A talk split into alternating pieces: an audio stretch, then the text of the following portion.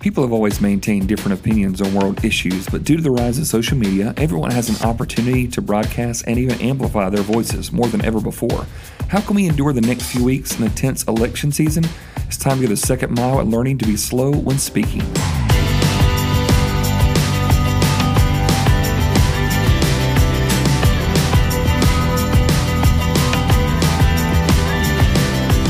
Hey, this is Travis Agnew. Thank you for joining me for the Second Mile Podcast, where you seek to live out the words of Jesus from Matthew five forty-one, where he says, if anyone asks you to go one mile, go the second mile as well. Following Jesus isn't just about doing the bare minimum, but it's about looking at every aspect of your life and saying, how can I follow him as closely uh, as I possibly can? How can I obey the things that he's taught his believers and followers and disciples to do?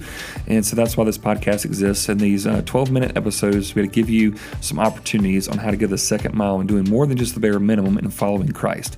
And so today on this episode, I want to talk to you about uh, how to be slow to speak, right?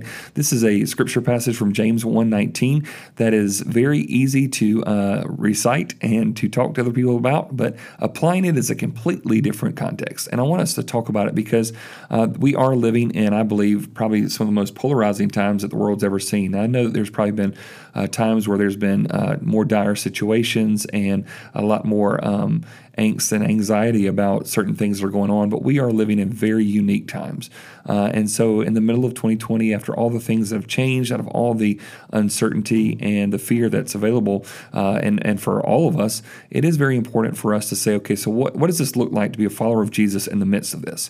And so the difference between a first miler and a second miler believer in, in an election season or uh, the, the fall of twenty twenty, one of the most difficult years that I, I've ever lived through, maybe the most, uh, definitely the most unique one, is that the difference between these two types of believers is this. If, if you're a first mile believer, just doing the bare minimum, I believe you're someone who knows how to express your own opinion in life, right? Because uh, I do believe it's important for you to really be um, fully convinced in your own mind, is what Scripture would say about certain areas in your own life, to be able to say, I know what I believe, and I'm actually able uh, to express my own opinion. I'm not fearful about doing it, and that's a great thing.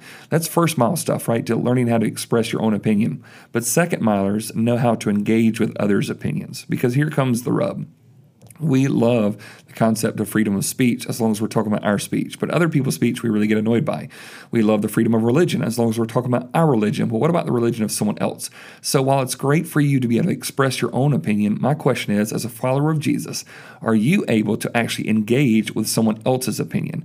In fact, could you engage with someone else's opinion who believes differently than you, who thinks differently than you, who maybe even lives differently than you? And I believe that this important truth is so critical for believers in Christ to get.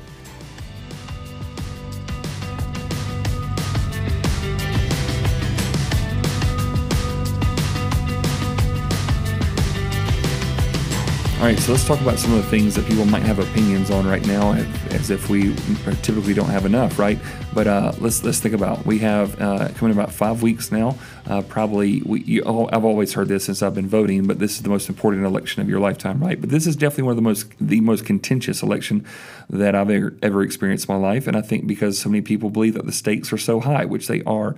Uh, I, I've seen over the last few presidencies that it almost seems like that what we do, the pendulum swings one way, and that. That almost every president is almost a response to the previous president. I, I believe that Bill Clinton was a response to Bush Senior, and uh, Bush Junior was a response to Clinton, and I believe that Obama was a response to uh, Bush, and, and I believe that Trump was a response to Obama, and which makes me kind of frightened about what, what what's the next, right? And and I, and I know this, that as people who are, uh, there are many people who are very passionate about voting for Trump, and some people that are very passionate about voting for Biden, uh, but I believe most people that I talk with are actually more passionate about who they're voting against rather than who they're voting for. Now, some people are absolutely smitten with their candidate, but I, I hear a lot of people that aren't really kind of crazy about their candidate. They're just really scared of the other one. And so there's there's all these different opinions that have to do with the presidential election.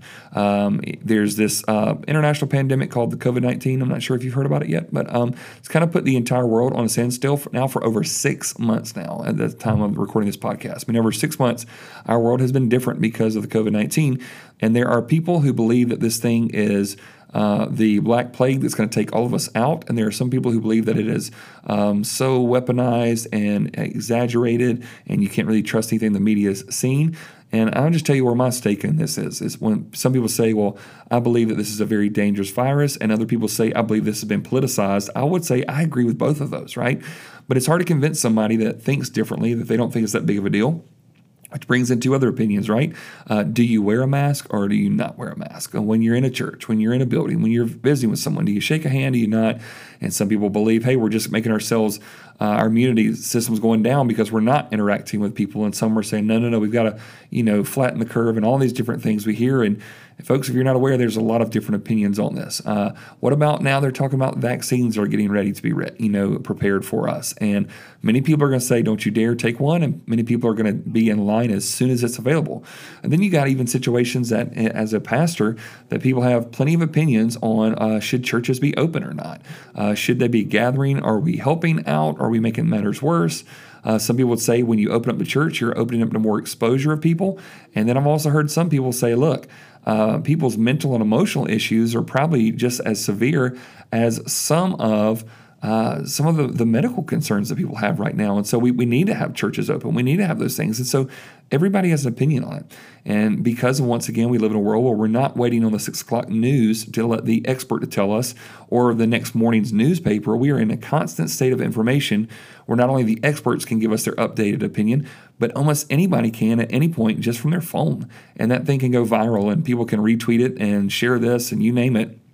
And so we live in this where um, we're, we're not unifying by any of this stuff that we're doing. We're just hearing um, more talking points about why our things and, and the things that we're wanting to do uh, are better than others, right? And and so what is so very difficult about this, and, and I really do mean this, what what is I believe is so difficult is that um, the more that we hear other people's opinions, the more defensive that each of us gets because we feel like we have to defend it. We have to explain to people why our churches are open or why we have decided to wear a mask or we haven't decided to wear a mask or we want to vote for this person or we're scared of, of what that person may lead to. And, and so what happens is, is that we get more defensive and we're missing a very critical piece in the midst of this, especially as followers of Jesus. All of us are talking. All of us are sharing. All of us are explaining our opinions. There are few people that are willing to be slow to speak and actually to engage with others' opinions and giving them the opportunity to share what they feel and what they think we need to do next.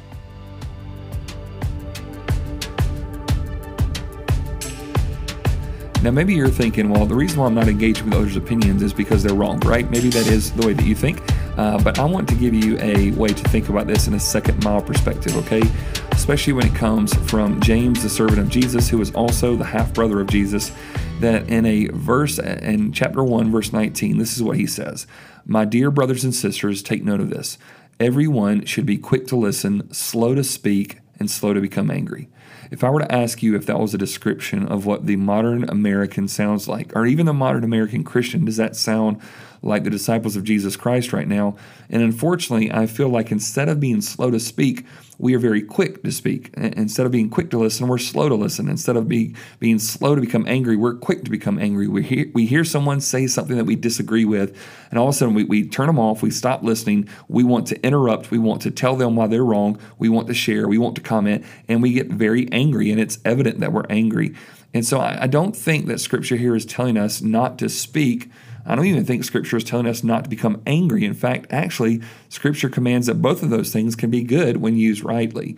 It says even in Ephesians chapter four, be angry, just don't sin in your anger. So it's okay to be angry. It's okay to speak. But I think the problem is, is that the Christians, we have to start leading the way of learning how to be slow, to, to slow down, to speak, where we're not always having to be the first person to talk. And instead of assuming things about people, are we actually listening to where other people are?